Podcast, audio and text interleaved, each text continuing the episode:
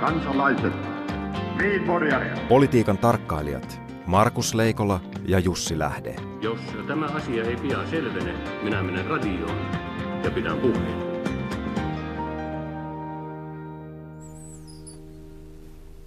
Terve Markus. Terve Jussi. Se on nyt kaatunut. Mm, Tre Kruunor on kaatunut.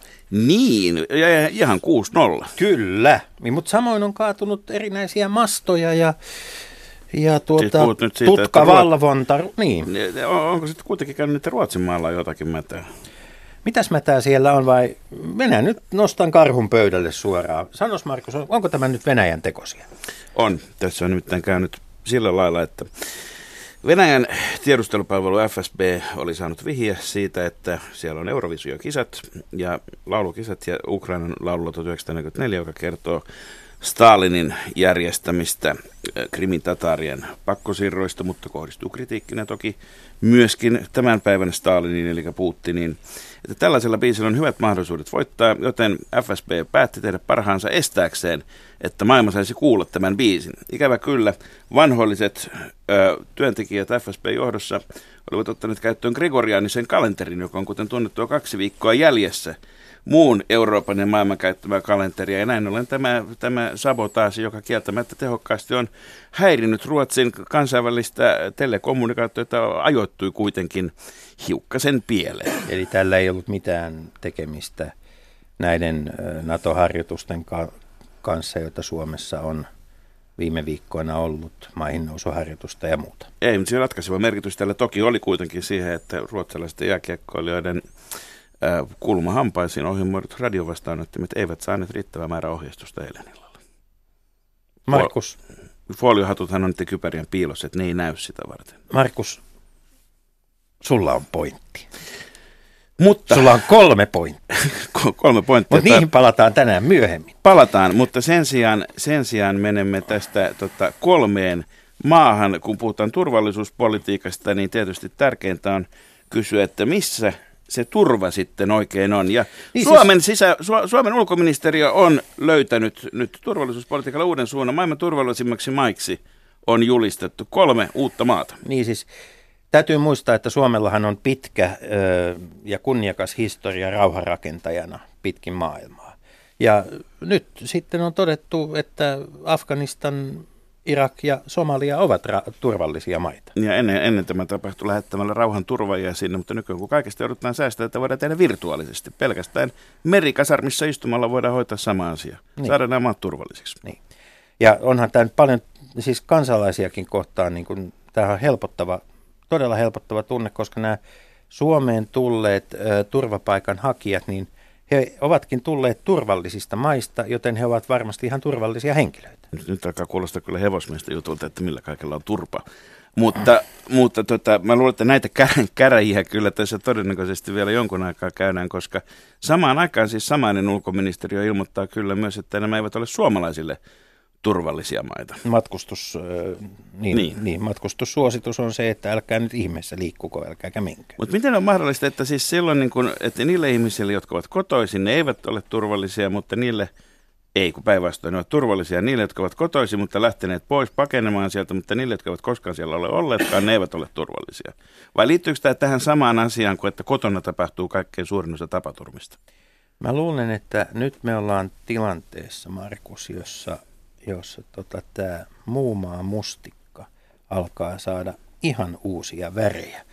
Mutta tota, tapahtuu sitä kotimaassakin. Nimittäin maassa, jossa keskustellaan ennen kaikkea kes, kes, keskiluokasta ja sen olu, oikeudesta keskiolutta vahvempaan olueeseen, niin samaan aikaan Paavo Väyrynen on saamassa nyt todennäköisesti lauantaina Oulun rotuaarilla pamahtaa 5000 ää, kansalaispuolueen kannattajakortin raja rikki. Eli se tarkoittaa saman kuin, että Paavo Väyrynen on keskustalle ikään kuin sama kuin vahva ollut keskiolueelle, eli, eli jonkinlainen kansalaisolut. Niin no siis kyllähän tämä tulee näin käymään, koska keskustan ö, vaaliohjelmassahan ö, täytyy muistaa, että näiden vaalien alla tavoitteena oli saada kolmosolut pois kaupoista. Ja kyllä sieltä ennen pitkää katoaa, kun tuodaan nelonen tilalle. Kuka sitä vettä nyt kotiin kanniskelisi? Mutta tässä Väyrysen, tämä Väyrysen tuota, tulemi, uudessa tulemisessa siitä ei ollut mitään siinä vaaliohjelmassa. Tämä tulee täysin kaikki ohjelmien ulkopuolelta. Niin, no, tota, jos Väyryseltä kysytään, niin hän on ollut tätä mieltä jo 60-luvulta ja varmasti ensi kesänä esitettävä Väyrysen kirjoittama Kekkosnäytelmä, jossa Väyrynen esittää Kekkosta itse, niin antaa tähän lisävalaistusta. Mutta tota, Mut tiedätkö, mikä on paljon mä, kiinnostavampaa siinä niin. näytelmässä? Nimittäin Väyrynen on sanonut, että häntä itseään tulee esittämään amatööri. Ja musta on nyt kiinnostavaa, että amatööri riittää esittelemään, esittämään Väyrystä. Mä luulen, että tässä on tämmöinen vähän tämmöinen via crucis juttu, että kun ei ole muita mahdollisuuksia, mutta ei mennä pidemmälle siihen. Tuota, mitä tämä tulee tarkoittamaan, Markus, perussuomalaisten retoriikalle tulevien viikkojen ja kuukausien aikana? Mä nimittäin olen melko varma, että Väyrysellä on jo sovittuna ää, desantti eduskunnassa, joka vaihtaa – jossain vaiheessa kansalaispuolueen jäsenyyteen, jonka jälkeen kansalaispuolue on eduskuntapuolue, jonka jälkeen se täytyy ottaa huomioon Gallup-kyselyissä, jonka ja jälkeen, joo, jonka jälkeen ää, tässä tilanteessa, jossa niin moni ihminen on harmissaan ja kummissaan, varsinkin perussuomalaisten aikaansaannoksista hallituksessa, kappas vaan, siellä voidaan nähdä melkoisia numeroita, jopa suurempia kuin tämä nelosoluen 5,5. Mä ajattelin, että jopa suurempia kuin Moskovan suuressa sirkuksessa. Tota, jos kohta varmasti, niin uskon, uskon, että ne numerot, joita Väyrynen ja, ja kansalaispuolet tulevat esittämään, ovat täysin vertailukelpoisia sinänsä. Mutta kyllä tämä perussuomalaisille merkitsee sitä, että heille ikään kuin avautuu toinen rintama ja, ja tota, tilanteessa, joka on siis täysin, täysin uusi. Ja, mm. ja riittääkö paukkuja, riittääkö voimia, riittääkö uusia innovatiivisia ideoita, jos, jos fillarikommunismin lisäksi pitää ryhtyä vastustamaan väyrysen vankkureita? Markus, tässä kuule ryhdytään kohta keskustelemaan siitä, että tuleeko SSSstä ennen pitkää SOS. Radio Yhdessä. Leikola ja Lähde.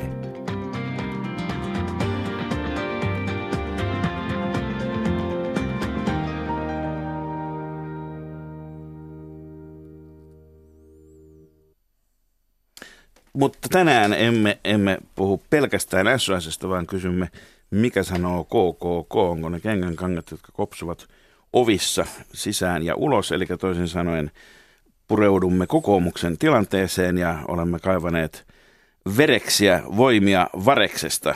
Tervetuloa professori Vesa Vares, kokoomuksen historiatsija. Kiitos. Ja Jussi Isotalo, joka olet ollut iloksemme vieraanamme ennenkin. Ja iki, ko- ikiveres. Iki, iki, ikiveres. Veres, tuota, onneksi saamme kaikki Rauman lukkoasiat keskusteltua jo ennen lähetystä, niin voimme keskittyä nyt kokoomukseen, mutta Olet siis toiminut kokoomuksen aktiivina ja puol- pitkään ja puoluesihteerinäkin melko, melko pitkään. Tervetuloa. Kiitos ja hyvää huomenta. Niin, Jussi Isotalo, mitä se tarkoittaa tällaisessa suuressa vakiintuneessa puolueessa, kun istuva puheenjohtaja haastetaan? Tämä on nyt 50 vuoden aikaan kolmas kerta kokoomuksessa ja itsellesikin on – tällaisista vaiheista kokemusta? Niin, eihän se ole todellakaan ihan tavatonta. Viimeisen 50 vuoden aikana itse asiassa kokoomuksessa on ollut vain kolme useamman kauden puheenjohtajaa, joita ei ole haastettu koskaan. Juha Rihtniemi, Sauli Niinistö ja Jyrki Katainen. Mutta sitten, sitten löytyy tältä matkan varrelta noin kymmenen vuoden välein näitä haastoja, että – 73 Harri Holkerin hänen toisen puheenjohtajakautensa, anteeksi ensimmäisen puheenjohtajakautensa päätteeksi haastoi silloinen kansanedustaja Gunnar Laatio. Kymmentä vuotta myöhemmin Ilkka Suomisen haastoi Pertti Salolainen ja jälleen meni kymmenen vuotta ja silloisen puheenjohtajan Pertti Salolaisen haastoi Maija Perho.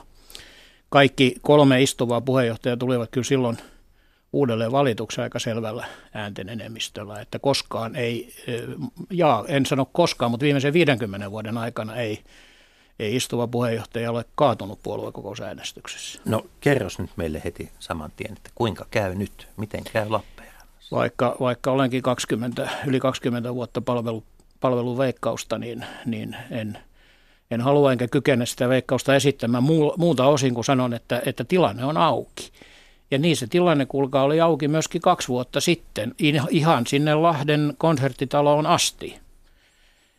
Tämä on, tämä on merkittävä näkökohta, tämä, tämä auki oleminen siinä mielessä, että kokoomuksessa ei ole ollut tapana tehdä mitään tämmöisiä ennalta sitovia ryhmäpäätöksiä, henkilövalinta, eikä juuri muistakaan asioista ja miten voisi tehdäkään, kun, kun vaali suoritetaan suljetuin lipuin.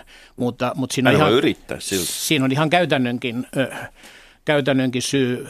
Aika iso osa puoluekokousedustajista valitaan tuolla kevätkokouksissa maalis-huhtikuussa, siis tilanteessa, jossa ei, ei edes tiedetä, ketkä on ehdokkaina. Eli he saavat aika, tai hyvin avoimen valtakirjan sitä omaa harkintaa suorittaa, ja se kyllä luultavasti jatkuu sinne ihan puoluekokouslauantaihin asti.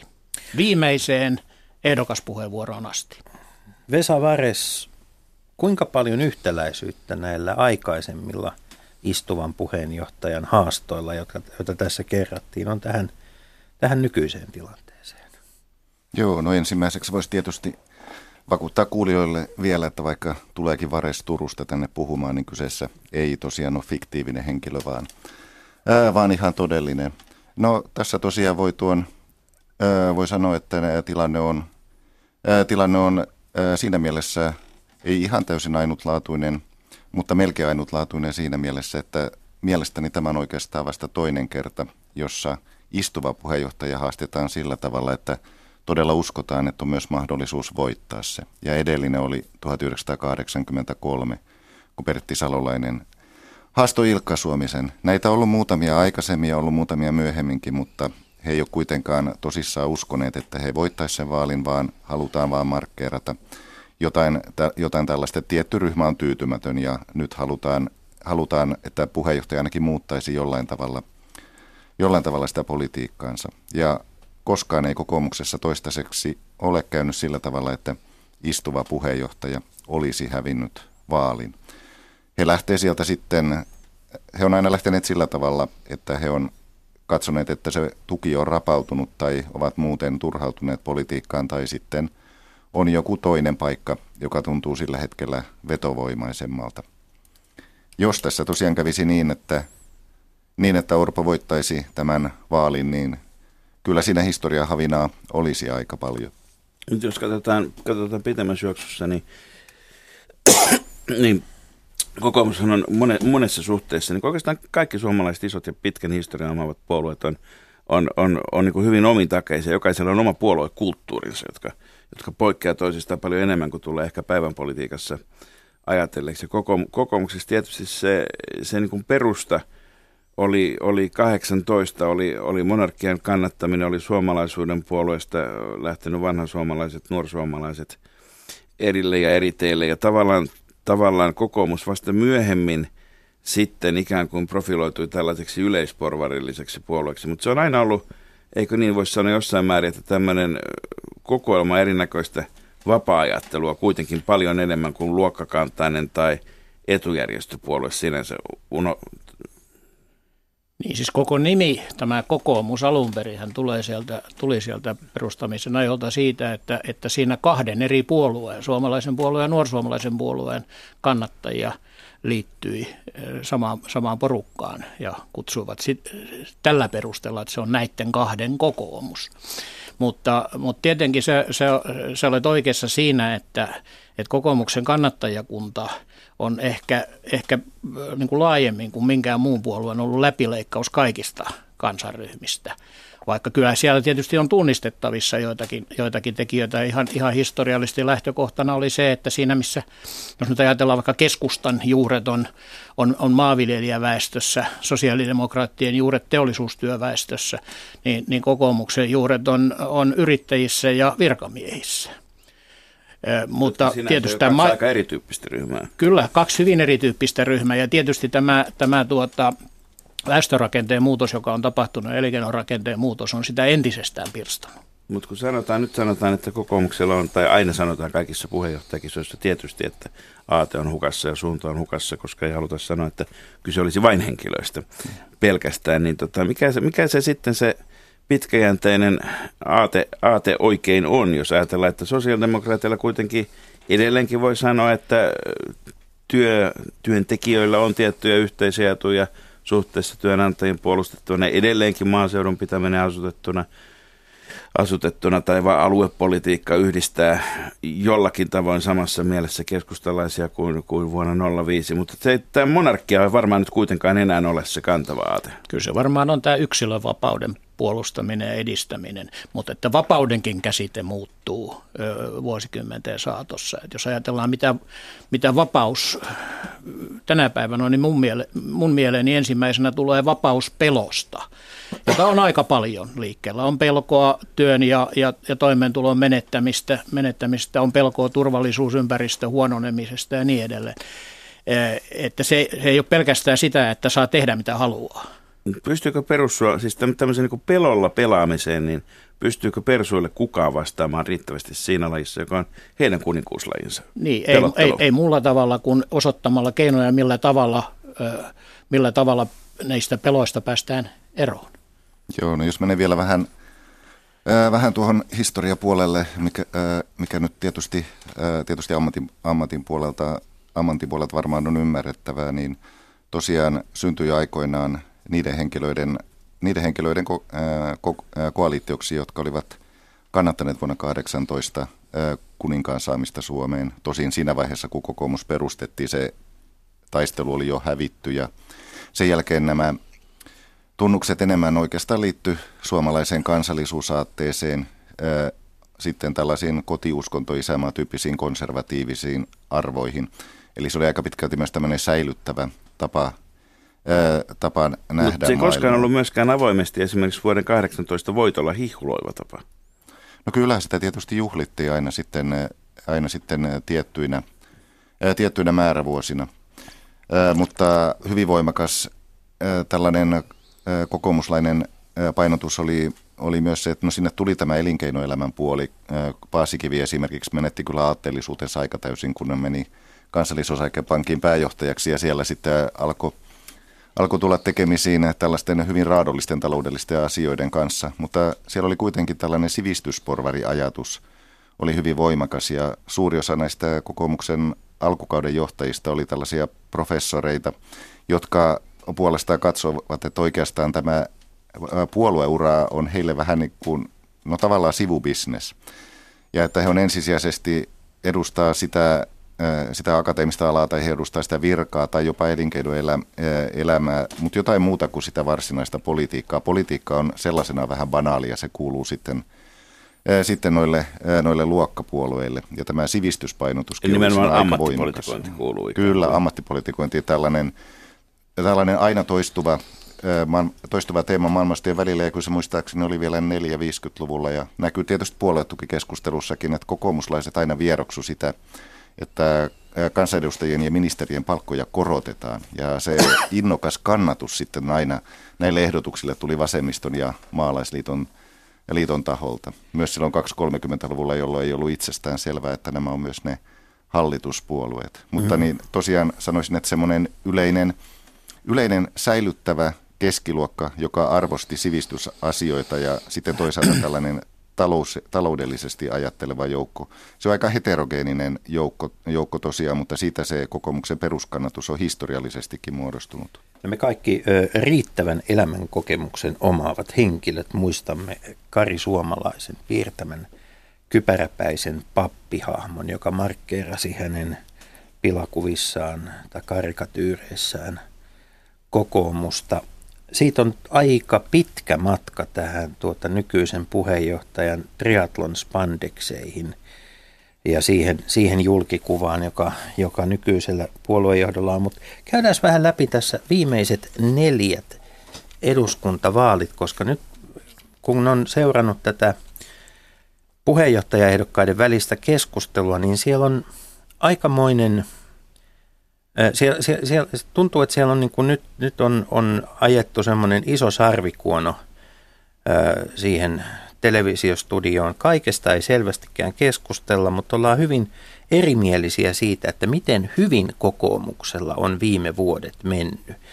2003 kokoomus keräsi 517 000 ääntä vähän reilusti, tuli Ville Itälän johdolla kolmanneksi. 2007 ääniä oli 100 000 enemmän, 616 000 ja Katainen johdatti puolueen toiseksi suurimmaksi puolueeksi. 2011 äänimäärä putosi noin 600 000 rahtosen alle, mutta puolue sai kauan kaipaamansa ykköspaikan Jyrki Kataisen johdolla. 2015 540 000 ääntä, siis 60 000 ääntä kateissa ja kolmas paikka Alexander Stubin myötä. Jussi Isotalo, omalla pitkällä kokemuksellasi, miten viimeinen kymmenen vuotta kokoomukselta on sujunut? Onko siellä aatekatoa? Mistä, mistä on kyse? No ensinnäkin voisi sanoa, että, että tuokin lyhyt historiakertaus osoittaa sen, että, että ainakin viime vuosina vaalit on voitettu oppositiosta ja, ja, ja hallituspuolueet on menettäneet aina, ainakin jonkin verran kannatustaan vaaleissa. Semmoinen on ajan henki, että jos varmuudella haluaa lisätä kannatusta ja, ja, ja hakea siihen reseptiä, niin sitten, sitten ei muuta kuin pakkaa kamat salkkuun ja lähtee oppositioon. Mutta Eh, sitten toinen puoli on kyllä se, että, että sen hyvin muistamani, teki, teistäkin osa varmaan muistaa tautisen pitkän ikuiseksi tuomitun oppositiokauden, 21 vuotta kestäneen oppositiokauden jälkeen. Kun, Eli Kekkonen, Kekkonen, Kekkonen ja Neuvostoliitto. No, ke, meillä oli Kekkonen täällä ja heillä oli Neuvostoliitto siellä, mutta että, että vuoden 87 jälkeen, siis siitä eteenpäin, kun kokoomus silloin tuli sen pitkän – pitkän korpivaelluksen jälkeen hallitukseen. Sitten on kulunut nyt 29 vuotta ja niistä 29 vuodesta kokoomus on ollut hallituksessa 25 vuotta. Joko pääministerin tai valtiovarainministerin salkkua äh, halliten. Ja kun, kun, kun otetaan huomioon se, että, että minkälainen erosio ylipäätään tästä hallitusvastuussa olemisesta näyttää tulevan – niin, niin mä sanoisin niin kuin ensi, ensivastaukseksi, niin yllättävän hyvin kokoomuksen kannatus on kestänyt sen, sanoisiko, todella pitkän niin kuin hallitusvastuujakson, mitä, mitä tämän viimeisen kolmen vuosikymmenen aikana on ollut. Mutta, mutta ihan, ihan ei, ei, ei, ei kahta sanaakaan siitä, että, että sen, sitä kannatusta on menetetty sen verran, että sitä kannattaa olla aidosti huolissaan ja myöskin keskustella. Ei keskustella siitä, että ei, ei, ei ehkä niinkään pitäisi keskustella siitä, että, että, että kuka on se henkilö, se tähti, joka, joka, joka kokoomuksen johdattaa taas uuteen kannatuksen kasvuun, vaan pitää kysyä, että mikä on se toiminta, mikä on se politiikka, jolla luottamus, se, se menetetty luottamus palautetaan. Tietysti niin tota, näihin 25 vuoteen mahtuu tämmöistä sekä, sekä parempaa että huonompaa aikaa ja, ja yksi keskeinen tekijä on ollut siellä Nokian nousu ja sitten, sitten, sitten lasku, jolle, jolle luotiin myöskin edellytyksiä koulutukseen panostamalla. Tota, muistan itse, kuinka 80-luvun lopulla niin Jorma Ollela paasasi ja puhui, kuinka monta tuhatta uutta insinöörikoulutuspaikkaa pitäisi perustaa. Ne oli hurjia lukuja, koska siinä puhuttiin puolitoista tai kaksinkertaistamisesta. Ja, ja lupasi jokaiselle insinöörille töitä, joka ilmoittautuu. Mutta mut silloin, silloin tuota, valtiovalta ja suuryritykset tekivät yhteistyötä tuota, myöskin siten, että Nokian johtokuntaa rekrytoitiin yleensä, niin tuota, joku ulkoministeriön korkea virkamies. Se oli fuusio hoitamaan, hoitamaan sellaisia asioita, kuten miten Euroopan unionissa, johon Suomi liittyi, niin lobattiin maailmanlaajuisten puhelinstandardien puolesta, ettei se nyt ihan pelkkää insinööritaitoa ollut tai markkinointia, vaan aika paljon myöskin hyvää ulkopolitikointia käsi kädessä. Tekisi mieli sanoa, että tavallaan nykyään lähinnä tuossa itänaapurissa niin kuin yritykset ja valtion, valtio tuota, näyttävät välillä erehdyttävästi kovinkin samankaltaisilta. Mutta eikö kuitenkin tässä nyt, jos katsotaan tätä viimeistä kymmentä vuotta, johon liittyy myöskin sitten Nokian lasku, niin, niin paradoksaalisesti voi sanoa, että kyllähän Jyrki Kataisen politiikka on ollut paljon suhdannepoliittisempaa, keynesläisempää tämmöistä tämmöistä kuin mitä väitetään, kuin mikä se mielikuva. Että minusta kun aina sanotaan, että mikä on, mikä on kulloinkin niin kaikkein, kaikkien aikojen huonoin hallitus, niin kyllähän edellinen hallitus teki sen, että kun odotettiin, että taantuma menisi ohi, niin ei lähdetty sitä varten kauheasti leikkaamaan ja supistamaan. Ja sehän on mitä suurimmassa määrin sellaista keinsiläistä politiikkaa, jota vaan hallitus ei suostu ottamaan niminsä. Ja nyt kysymys kuuluu, että miksi kokoomus ei sitten ole tunnustanut sitä, että se on noudattanut politiikkaa, joka on ihan toisenlaista kuin mitä se väittää noudattaneensa, mutta joka on ollut paljon suosiollisempaa. En mä tiedä, onko, onko tuota semmoista väitettä olemassa, että olisi niin puhtaasti ajettu jotakin tiettyä linjaa, onko sitten oltu Friedmanilaisia tai Keynesiläisiä.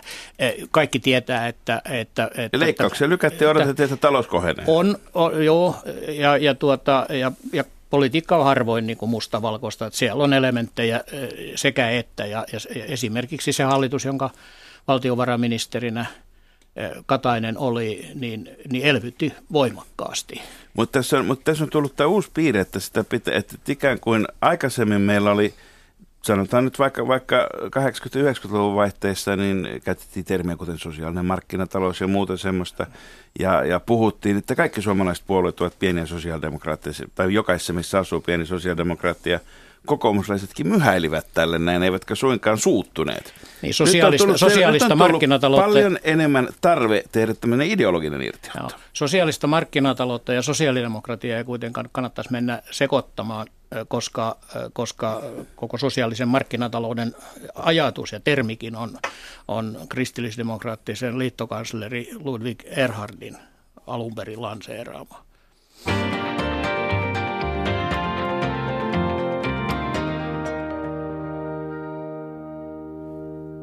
Ohjelma, jota kuuntelette, on Leikola ja Lähde ja nyt ollaan kokoomuksen juurilla ja juuritaan sitä, että mitä kokoomuksessa juuri nyt tapahtuu. Vieraanamme ovat professori Vesa Vares ja Jussi Isotalo, joka on toiminut vuodet 1980-87 Ilkka Suomisen ollessa puheenjohtaja puoluesihteerinä. Tuota, me ollaan nyt niin kuin asian ytimessä siinä, mistä äsken keskusteltiin. Onko nyt puheenjohtajavaali, onko se nyt, vai halutaanko siellä vaihtaa linjaa vai halutaanko siellä vaihtaa henkilöä? Tämä on Jussi. Kyllä se on aina silloin, kun tämmöinen tilanne syntyy, niin, niin, niin ei ole olemassa puhdasta henkilövaalia ja puhdasta linjaa. Kumpi on, mikä on sekoitussuhde? Siellä, siellä, siellä, siellä on elementtejä mole, molemmista. Sanoisin melkein, että 50-50, mutta, mutta voi olla 50-60. Hmm. Ja, ja, tuota, ja siinä on, siinä on niin kuin huomasitte, niin tämä keskustelu alkoi silloin, silloin kevät-talvella niin kuin henkilövaalipohjaisesti – mutta sitä mukaan, kun, kun tähän kisaan on ilmoittautunut ehdokkaita, nämä kolme ehdokasta, jokainen on julkaissut oman poliittisen ohjelmansa. Ja, ja, tota, ja varmaan tämän, tämän jäljellä olevan kolmen viikon aikana näistä sisältökysymyksistä keskustellaan. Ja hyvä on, että keskustellaan sen takia, että jos, jos tämä menisi pelkästään tähän henkilökeskusteluun, niin siitä tulisi aika inhottavaa ei niin, nämä ehdokkaathan on korrekteja toinen toisille, ainakin olet tähän asti, mutta innokkaimmat kannattajat ei sellaisena pysy loppuun saakka, vaan kyllä siellä aika isoja lommoja tulee. Mikä on, mikä on ero, miltä sinulle näyttäytyy niin kuin linjaero Alexander Stubin ja Petteri Orvon välillä. Mun on, mun on, mä, en, mä en oikein tahdo löytää sitä itse. Täytyy myös muistaa... Verrattuna esimerkiksi kaksi vuotta sitten Jan Vapaavuoren ja Alex Stubin välillä se oli paljon selkeämmin profiloitu Stub ikään kuin eurooppalaisena arvoliberaalina ja, ja Vapaavuori kuitenkin konservatiivisemmana. Kyllähän siellä, siellä tuota, niissä sinisen sävyissä aika pieniä eroja on. Elina Lepomäki on ehkä, selkeästi profiloituu toisin. Joo, eikä hänkään asiallista ottaen, kun nyt viimeksi katsoin hänen, hänen haastatteluaan ö, Ylen kioski ohjelmassa, niin hänkin oli a, a, aivan selvästi niin kuin valinnut vähän pehmeämpiä teemoja kuin, kuin, kuin mitä tähän asti on ikään kuin, Miten Vesa, Vesa Vares, miltä nämä linjaerot näyttävät sinusta? No, esi- no, mitä tulee siihen, että onko henkilö vai linjavaali, niin niitä ei tosiaan voi sikäli erottaa, että Lasse Lehtinen taisi aikoinaan muistaakseni sanoa tutkiessaan Demarien historiaa, että että niin riidat lähtee aina henkilöistä ja linjat keksitään sitten ideologiset Kyllä. selitykset jälkeenpäin. No, ja kokoomuksesta taas on puolestaan muistettava, että niin se peruskannattajakunta ei yleensä ole kauhean kiinnostunut siitä aatteesta. Se ei ole historiallisesti ollut semmoinen, että silloin olisi ollut, tai, tai se on ollut kiinnostunut semmoisista yleisistä kuin kansallisuusaate ja, ja sitten yhteiskunnan säilyttäminen ja tällainen, mutta siellä ei ole ollut semmoista, että vannotaan konservatismin tai vannotaan liberalismin nimeen samalla tavalla kuin veljet vasemmalla teki, jolla oli selkeästi tämä sosiaal, äh, sosialismi. 30... Jossa oli vaihtoehtoja kyllä. myöskin näitä punaisen vivahteita, Joo, ehkä kyllä, selkeämmin 30... ja eri puolueissa. Kyllä, 30-luvulla oli tarjolla oikeistolaisuuden vivahteita, silloin Puola jopa hajosi siihen. Sitten 70-luvulla tuli tämä, mitä voi sanoa, että oli eräänlainen askel vasemmalle, koska silloin, äh, silloin tehtiin sella, äh, selvä johtopäätös, että yhteiskunta on muuttunut sellaiseen suuntaan ja se laajenemistila on ainoastaan siellä vasemmalla ja kokoomus onkin kyllä ollut sitten aatteellisesti, jos sitä katsoo eurooppalaisten konservatiivi- ja kristillisdemokraattisten puolueiden joukossa, niin kyllä se on ollut aina tällainen, ää, tällainen ää, aika, aika, aika mieto. Ja mitä sitten tulee puolestaan näihin henkilöihin ja heidän ideologisiin eroihinsa, niin en mäkään heissä nyt kauhean, kauhean suuria eroja näe, koska Stubkin nyt on tässä puhunut keskusta oikeistolaisuudesta, puhunut siitä, kuinka niin miten se menikään sydän vai veri vetäisi Thatcherin politiikalle. Orpo puolestaan sitten oli Vapaavuoren, Vapaavuoren tämä on puoltapuheenvuoron, esittelypuheenvuoron pitäjä siinä viime puoluekokouksessa ja toisaalta hän tulee sitten sieltä, sieltä, sieltä Lounais-Suomen puolesta. Että hän on, hän on luonuuransa siellä Turun kokoomuksessa – jolla on ollut perinteisesti tällainen jälleen lainausmerkeissä vasemmistolainen tai vähintäänkin tämmöinen sosiaali, sosiaalinen ja oikeistolaisuudesta ennemminkin varoitteleva perinne. Niin tässä Petteri Orpo omissa puheenvuorossaan on nostanut esiin Juha Vikatmaan nimen. Vikatmaa oli yksi näistä remonttihaalareissa aikanaan vaalimainoksissa esiintyneistä silloin, silloin 70-luvulla silloin, jo silloin nuoria miehiä, kuten Ilkka Kanerva, Heikki A. Ollila, Pertti Salolainen, Ilkka Suominen ja, ja tuota, moni muu. Jossa toki, toki remonttimiestä yksi keskeinen tavoite oli remontoida puolue Kekkoselle ky, ky, joo, ky, Kyllä, mutta et silloin, se, se, se, se, silloin ei vielä väitetty, että kokoomus on uusi työväenpuolue, vaan – vaan kyse oli nimenomaan tämmöistä sisäisestä remontista. Ei, mutta kokoomus on uusi Neuvostoliiton ystäväpuolue, kyllä oli se viesti. Se oli, niin, alkattiin käyttämästä niin. näitä oikeisto- ja konservatiivisuussanoja. Mutta että, et, mitä, Joo, minkälaista... oikeistolaisuus niin. oli poissa kokoomuslaisesta kyllä, retoriikasta kyllä. parikymmentä vuotta siinä välissä. Joo, mutta et minkälaista... Missä, niin. Olisin vielä, vielä palannut tähän, että missä vaiheessa, mikä on se vuosi tai mikä on se puheenjohtajakausi, jolloin oikeisto palasi takaisin kokoomuksen terminologiaan?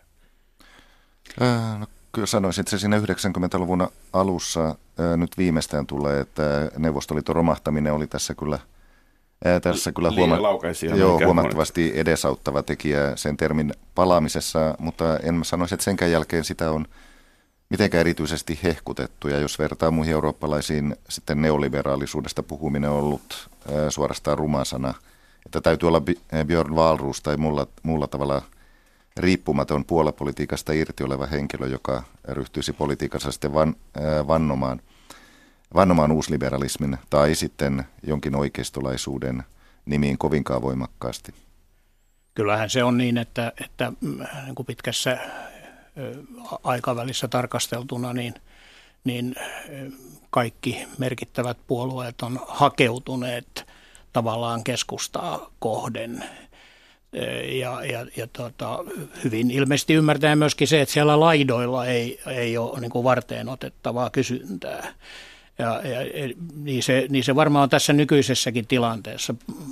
Purjehtijat ja, ja muut veneilijät tuntee semmoisen semmoisen ilmiön kuin sorto, joka, joka tässä tapauksessa ei tarkoita julmuutta, vaan sitä, että kun, kun vene joutuu sivutuuleen, niin, niin se lähtee, lähtee, jos ei määrätietoisesti ohjaa johonkin suuntaan, niin se lähtee liukumaan pois väylältä. Ja, ja tämmöinen, tämmöinen poliittinen poliittisessa liikkeessä tämä vastaava ilmenee sillä tavalla, että kun puolue joutuu kannatukselliseen vastatuuleen, niin, niin tuota, jos kyseessä on vasemmistopuolue, niin sen kannattajat rupeaa vaatimaan sen siirtymistä vasemmalle ja, ja, ja oikealla puolella taas vaaditaan siirtymistä oikealle. Siis aivan päinvastaiseen suuntaan kuin missä ovat ne kannattajat, jotka on just menetetty.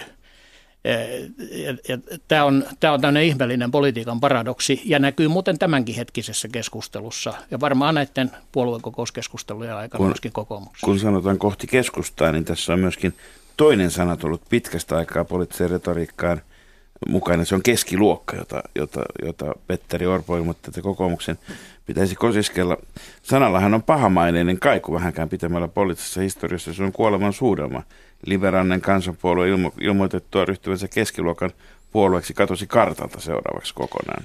Onko keskiluokka nyt ikään kuin rehabilitoitu uudestaan? Niin, no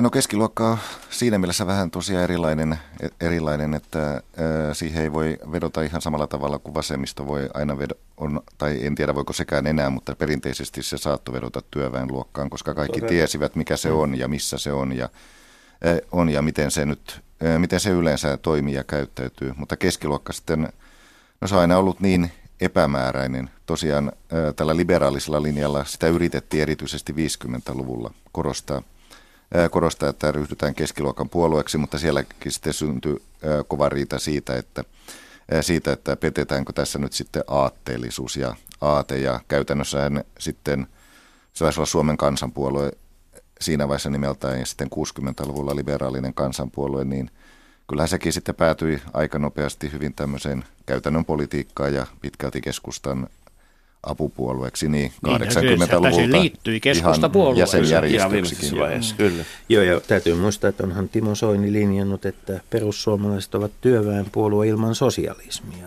Tota, Tämä keskiluokka on ollut aika lailla... Niin, no missä, missä puolueessa sitä sosialismia nyt sitten kovasti tarjotaan? Mä itse asiassa ilahduin kovasti tässä, kun Vasemmistoliiton puheenjohtajaehdokkaat saivat tilaisuuden esitellä, että minkälaista sosialismia he halusivat edistää, koska en ole viimeiseen kymmenen vuoteen oikein kuullut ketään varten otettavaa poliitikkoa, joka haluaisi saarnata sellaisen yhteiskuntamallin puolesta, jossa, jonka reaaliesimerkkejä pitää hakea Venezuelasta tai Kuubasta. Mielenkiintoista on myöskin se, että Venezuelasta on tässä välissä tullut johtava sosialismin esimerkkimaa. Siinäkään suhteessa ei ole ihan maailmankirjat samalla lailla kuin ennen. Ei, mutta mennään vielä ihan hetkeksi sinne 90-luvun äh, puoliväliin. Silloinhan äh, kokoomus sai, sai haasteen joidenkin mielestä oikealta, joidenkin mielestä liberaalimmalta puolelta. Äh, nuorsuomalaiset 95 vaaleissa ottivat 78 000 ääntä, kaksi kansanedustajaa. Seuraavissa vaaleissa se sitten jo hiipui, hiipui niin kuin prosenttiliikkeeksi saaden yhden prosentin annetuista äänistä.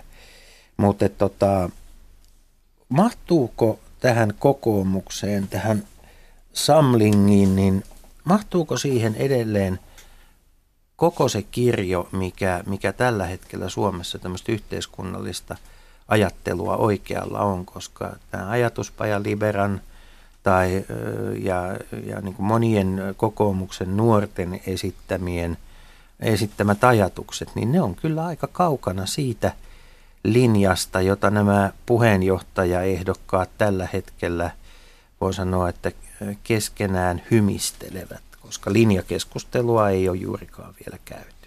Niin, se, tämä kokoomuskäsite tulee uudelleen, uudelleen pohdittavaksi juuri tässäkin valossa, että mahtuuko markkina, puhtaat markkinaliberaalit samaan paikkaan, samaan ryhmään sosiaalireformistien kanssa tai arvokonservatiivit samaan, samaan porukkaan arvoliberaalien kanssa.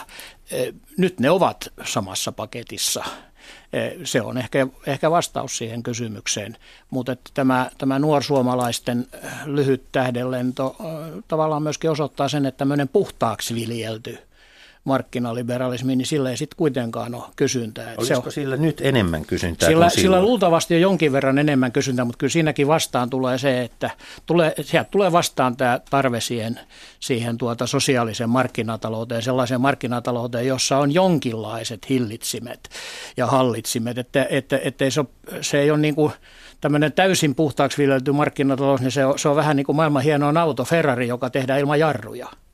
Mä, mä luulen, että tämä, tämä tilanne olisi ratkaisuvasti toinen, eli olisi ollut 2007-2008 Amerikan finanssikriisiä, joka, joka itse asiassa siis näin suurpankkien romahduksineen ja, ja, ja tota, valtavine pelastusoperaatioiden, niin, niin siinä on jotakin analogista Neuvostoliiton lakka, lakkaamiselle ja loppumiselle. Ja sitten kun jos kysyt, että mikä se vaihtoehto on, niin sitten ajatellaan, että no – ehkä jollakin lailla vähän parempi markkinatalous, mutta se ei ole vielä kauhean houkutteleva lähtökohta poliittisen kannatuksen keräämiseen. Et, et kyllähän tässä, niin tota, vaikka Nalle Vaaruus edelleen saa hyvin vapaasti läpi asiansa silloin, kun hänellä on jotakin sanottavaa tai vaikka ei olisikaan, mutta, mutta suostuu myöntämään viestimille haastatteluja, niin, niin, niin kyllähän semmoinen puhtaaksi viljelty markkina, markkina ja nimenomaan finanssikapitalismi koki aika kovan maineenkolauksen myöskin tässä, niin tuoreeltaan – tuoreelta, että siitä ei ole vieläkään täysin toivottu. Tuota, mennään henkilökysymyksiin. Politiikassa puhutaan usein politiikan pöytätavoista. Ja Lahden puoluekokouksessa Alexander Stumin pöydästä ei löytynyt sijaa Jan Vapaavuorelle siinä illallistilaisuudessa sen jälkeen, kun, kun tuota, puheenjohtajakisa oli ratkennut. Sen jälkeen Alexander Stubb ää, kertoi, tuli julkisuuteen, ää, tai, tai on käyttänyt monta kertaa julkisuudessa hallitusryhmästään läheisimmistä työtovereistaan nimitystä Dream Team, unelmajoukkue. Eikö Jussi Isotalo, eikö se tarkoita sitä, että puheenjohtaja samalla ilmoittaa valtavan suurelle joukolle eduskuntaryhmässä ja muualla työskenteleviä ihmisiä, että te muuten ette kuulu minun unelmajoukkueeseen. Kyllä, silloin kun, silloin kun salkkujakoa tehdään, niin – niin, tuota, niin kyllä filttiketjuun jäävien keskuudesta, keskuudesta taatusti, tai siellä vallitsee myöskin tietty määrä pahaa mieltä.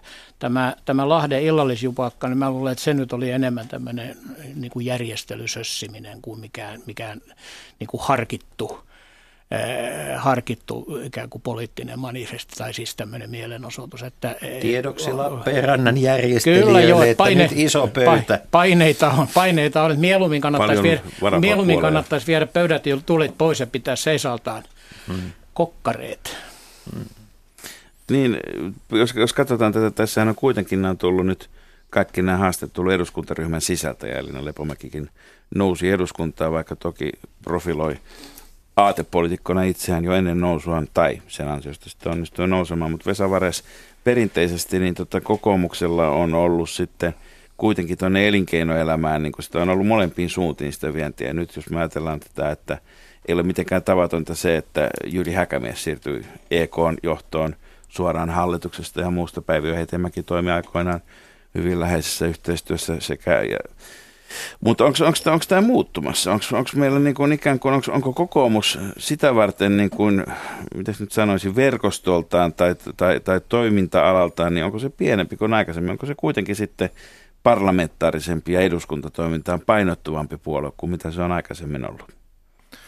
Joo, ja ää, tavallaan ja tuohon esimerk- henkilöesimerkkeihin, mitä mainitsit, voisi tietysti, ää, voisi tietysti mainita myös sen, että myös Paasikivi seilasi sitä pankin ja pankkiuran, eli elinkeinoelämän ja ää, sitten tuon, ää, tuon politiikan, ää, politiikan väliä. Mutta tuo, no, tämän, tämänhetkisen sukupolven suhtautuminen politiikkaan tuntuu muutenkin olevan kovin erilainen ja yhteiskunta on kovin erilainen kuin se on ollut aikaisemmin. Et silloin 70-80-luvulla jotenkin vielä oli itsestään selvää, että jos siellä kokoomuksessa nousee joku tällainen jonkun jonkun ryhmän kellokas tai hyvin näyttävä henkilö, niin hänelle sitten se politiikka on elämän ura, mutta sitten jokataisen sukupolvelle se tuntuu olevan tämä tilanne sellainen, että sellainen, että tämä, tätä puolueen ja sitten jonkun toisen uran väliä, sitä voi, niitä voi vaihdella aivan eri tavalla kuin aikaisemmin, että se politiikka ei ole enää se lopullinen, lopullinen tavoite. Ja se ei koske ainoastaan kokoomusta, että jos katsotaan näitä muitakin puolueita, niin kyllähän sieltä niistäkin on jo varsin nuorena ruvettu lähtemään puheenjohtajan paikoilta. No, tämä on kuitenkin, kuitenkin ollut järjestötehtäviä tyypillisesti, mihin on, johon nyt luen osaltaan niin EU-komissaarin paikan tai tai tuota, sitten investointipankinkin pääjohtajan paikan. Kun sen sijaan tämä vuorovaikutus yrityselämän kanssa menee siten, että, että Anne Berneriä keskustassa, niin tota, joka hädin tuskin ehti Suomen kansalaiseksi edes, edes tuota, ennen vaaleja, niin tota, pidetään kokoomuslaisempana ministerinä kuin, kuin, kuin tuota ketään suurin piirtein muuta. Niin on, onks, onks tää, onko, onko kokoomus myöskin menettämässä sitä erityissuhteessa elinkeinoelämään? Niin... No siinä mielessä – Siinä mielessä ei historiallisesti välttämättä, että jos katsoo vuosikymmenistä toiseen, niin ei kokoomus ole koskaan ollut elinkeinoelämän mielestä riittävän markkinavetoinen ja riittävän oikeistolainen puolue, vaan sitä kritiikkiä on kyllä tullut aina.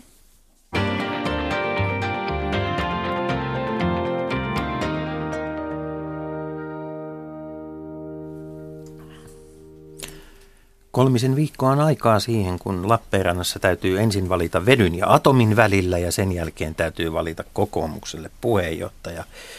Ää, Jussi Isotalo, onko meillä nyt tässä edessä sellainen semmoinen porvariston hillitty harmi keskustelu vai, tuota niin, vai onko tämä semmoinen tilanne, että, että tota, nyt, nyt niin kuin – media jälleen kerran valitsee kokoomukselle puheenjohtajan. Et vuoden 2014 lehdistön ihanne poika korvataan vuoden 2016 lehdistön ihanne pojalla.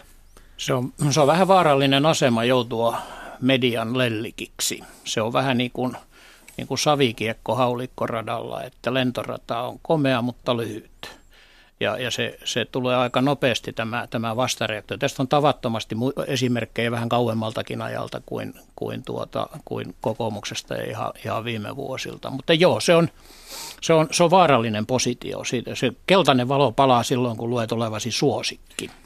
Kävikö, tässä niin, että, että tota, onko me, median suhtautumisessa Alexander Stubbiin nyt semmoinen niin tilanne, että, että media koki nostaneensa hänet että media niin kuin jälkikäteen ajatteli, että hetkinen, me ollaan oltu liian suosiollisia, liian myötäsukaisia. Että media hurmaantui Stubista ja sitten kun kaikki ne odotukset eivät ole toteutuneet, niin sitten ollaan, ollaan niin kuin ampumassa häntä savikiekon tai voiko sanoa Dudson Parkin tikkataulussa. niin. Niin, niin, niin voisi kyllä ajatella ja myöskin olen ollut huomaavina ihan viime viikkona, ihan viime päivinä, että, että nyt taas niin kuin osa mediasta olisi havainnut, että nyt on ammuttu liian kovaa ja, ja tuota, nyt pitää pikkusen niin kuin, ruveta vetämään sitä kritiikkiä takaisin. Tämä on vähän tämmöistä aaltoliikettä. Mutta eikö, eikö ole myös olemassa semmoisia, tuota, siis politiikassahan on monennäköisiä rooleja, jos mä ajatellaan, niin on, on avustavia, on asiantuntijoita, on johtajia, on, on, on laitahyökkääjiä, on luottopakkeja, on kaiken näköisiä. Ja, ja, tota, mutta sitten on semmoinen rooli, josta harvemmin puhutaan, että, että jotka on kun käyttäisin tämmöistä termiä kuin erinomainen varapuheenjohtaja. Toisin sanoen nostetta riittää tiettyyn pisteeseen asti, asti ja, ja tota, on, on, paljon odotuksia, mutta sitten loppujen lopuksi ihan kärjessä, jossa huipulla aina tuulee, ja se on aika yksinäistä hommaa, niin välttämättä sitten ne menestymisen mahdollisuudet eivät olekaan niin hyvät kuin mä olisi näyttänyt. Onko, onko Alexander Stubb, joka siis on tehnyt jo pitkän ja näyttön uran Suomen politiikassa, mutta semmoisilla paikoilla, jotka on kuitenkin ollut enemmän tämmöisiä asiantuntija- ja sektorivastuuseen painottavia, painottuvia ennen sitten pääministeri, puheenjohtaja pääministeripaikkansa. Onko käynyt niin, että, että, että tota, hän oli itse asiassa omin, parasta, parasta ennen niin, tai, tai omimmillaan muuhun kuin juuri puheenjohtajaksi? Niin, tässä voi tietysti sanoa, että on, on, on tietty, ehkä voi niinkin sanoa, että on tiettyjä salkkuja, joita kannattaa kantaa. Että, että tänään luin tai kuuntelin uutisista tätä viimeisintä ministerien niin kuin arvosana, arvosana galluppia tai miksi sitä nyt sitten kutsuisi, jossa, jossa tuota, jonka kohdalla tuli mieleen, että, että nykyisen ulkoministerin Timo Soinin kolme edeltäjää – Erkki Tuomio ja Alexander Stubb ja Ilkka Kanerva, kaikki vuorollaan arvioitiin hallituksen parhaiksi ministereiksi. Eli, eli tuota, tavallaan se, se tuntuu tämmöiseltä unelmasalkulta, mutta Soinin kohdalla se ei, tämä, tämä suosio tai kannatus ei ole realisoitunut. Mutta just Se näin, onhan tämä tietysti, se, se, se pitää ottaa tietysti huomioon, että kaksi vuotta sitten, vaikka valittiin kokoomuksen puheenjohtaja, niin välillisesti valittiin maalle pääministeriä. Ja, ja, ja, ja, ja samalla tavalla nyt välillisesti valitaan kokoomuksen puheenjohtajan ohella niin kuin valtiovarainministeri. Eikä se, sallikaa mun ennusta, ei se tähän jää. Tulee syvälle käyviä, syvälle, syvälle käyviä muutoksia sekä käytännön toimintatapoihin että luultavasti myöskin henkilöihin. Ö, Mitä, mitä ne ovat, sitä en tiedä, mutta, mutta aistin se, että, että jotain muutakin muutosta on tulossa kuin se, että valitaan puheenjohtaja uudelleen tai vaihdetaan puheenjohtaja. Onko Vesa, Vesa Vares, onko meillä liikaa niin kun menty siihen, että suurten puolueiden puheenjohtajien pitää olla tärkeimmissä salkuissa kiinni? Siis Ilkka Suominen oli aikoinaan kauppa- ja teollisuusministeri juuri siitä syystä, että salkku ei vienyt kaikkea aikaa, vaan aikaa jäi myöskin puoluejohtoon. Pitäisikö, pitäisikö niin kun tätä katsoa paljon laajemmassa spektrissä, kun nyt Petteri Orpokin ilmoittanut, että jos hän voittaa, niin hän haluaa valtiovarainministerin salkun. Kannattaako välttämättä aina lähteä tekemään itsemurhaa? Äh, joo, no äh, nykysysteemi on tavallaan, äh, kun se on niin paljon pääministerikeskeisempi ja äh, jos sitä laajennetaan, niin myös siinä mielessä sellainen, että nämä tietyt salkut muodostuu niin tärkeiksi, niin puheenjohtajalla on oltava ne oma arvovaltansa takia. Ja jos hänellä ei niitä sitten ole, niin sitten ruvetaan katsomaan, että hänellä ei ole se joukkue hallussaan, vaan hänellä on siellä kilpaileva, kes, äh, kilpaileva voimakeskus. Ja, jo, ja viimeisimmän äh, tosiaan, no kymmenen vuoden tai hiukan pidemmänkin, ää, pidemmänkin ajan kuluessa tilanne on ollut tämä, kun aikaisemmin se saattoi olla sellainen, että tätä valtaa kyettiin jakamaan. Mutta ehkä se liittyy enemmän siihen, että silloin ne järjestötkin olivat paljon vahvempia ja jokainen, jokainen sen puolueen kellokas tavallaan sitten tiesi, että kenellä on mitkäkin kortit, mitkäkin järjestöt hallussaan ja sitä kautta näitä tällaista varsinaista kilpailua ei tullut ihan, ihan yhtä herkästi. Tuota, onko tässä retoriikasta kyse? Onko tässä niin semmoinen tilanne, että tämä Alexander Stubin retoriikka sopii niin kuin menestyksen ja voittojen aikoihin, kansantalouden kasvuun. Se sopisi varmaan erittäin hyvin ja, ja tota, näin, mutta että joskus musta tuntuu nyt, kun anteeksi, anteeksi nyt kaikki kokoomuslaiset, mä pyydän jo nyt anteeksi sitä, mitä mä sanon, mutta nyt kun mä katson tätä keskustelua, julkista keskustelua, niin musta vähän tuntuu, että ollaanko tässä nyt enemmän valitsemassa puolueelle omaishoitajaa kuin puheenjohtajaa, koska nyt tässä on joku semmoinen loukatun sielun maku olemassa. Ja nyt tarvittaisiin sitä kaveria, joka tulee pitää kädestä kiinni ja sanoo, että, että, että hei me ollaan kaikki yhtä arvokkaita ja kaikki. Mist? Sä puhut kuitenkin omaisia eikä saattohoitajia. Joo, kyllä. Se, tota, sitä ei kannata tietenkään väheksyä sitä, että, että, tota, että jos, jos on sellaisia tunteita, että asiat eivät ole hyvin, niin lähdetään hakemaan, hakemaan vaihdoksia siinä toivossa, että asiat voisivat olla paremmin, vaikka ei sitäkään voi olla varma. Ja kun, kun tästä retoriikasta ja, ja, ja kaikenlaista tyylilajeista tulee, tulee kyse niin, ja vaikeista ja, ja hyvistä ajoista, niin, niin mä muistan, kun edes aikanaan kun edes mennyt Harri Holkeri neuvoi meitä hiukan nuorempia poliitikkoja, että, että vaikeina aikoina päättäjän pitää näyttää kärsivältä. En tiedä itse asiassa onko näin, koska sitä optimismiakin pitäisi tietysti yrittää pitää yllä silloin, kun pyritään, pyritään vaikeuksista pois. Niinistö, Toinen, Koivisto. No, niin kyllä, edelleen. mutta sitten sit mun muistissani on kovin hyvin New Yorkin entisen pormestari ja republikaanipoliitikko Rudy Giulianin kommentti, kun häneltä yhdessä isossa tilaisuudessa kysyttiin, mikä on johtajan tärkein ominaisuus, niin hän vastasi optimismi. Ja tämä vastaus tuli siis vuotta kaksoistornien kaatumisen jälkeen. Hyvät ystävät siellä radioinen ääressä ja täällä studiossa, kiitoksia keskustelusta. Markus, Kyllä mä oon sitä mieltä, että kun tämä uusi peliyhtiö aloittaa vuodenvaihteessa, niin meidän pitää saada nämä vaalitulokset pelikohteiden piiriin. Niin, niin ja erityisesti siten, että kaikki piirit ovat myöskin edustettuina. Siis Kyllä. Tota, niin, niin puolueiden piirit kuin erityisesti kaikki politiikan sisäpiirit. Ja niistä meillä riittää juttua vielä tänä keväänäkin lisää. Mutta nyt hyvää viikonloppua. Oikein hyvää viikonloppua. Kansalaiset, niin Radio Yhdessä, Leikola ja Lähde. Jos tämä asia ei pian selvene, minä menen radioon ja pidän puheen. Perjantaisin aamu 10 uutisten jälkeen.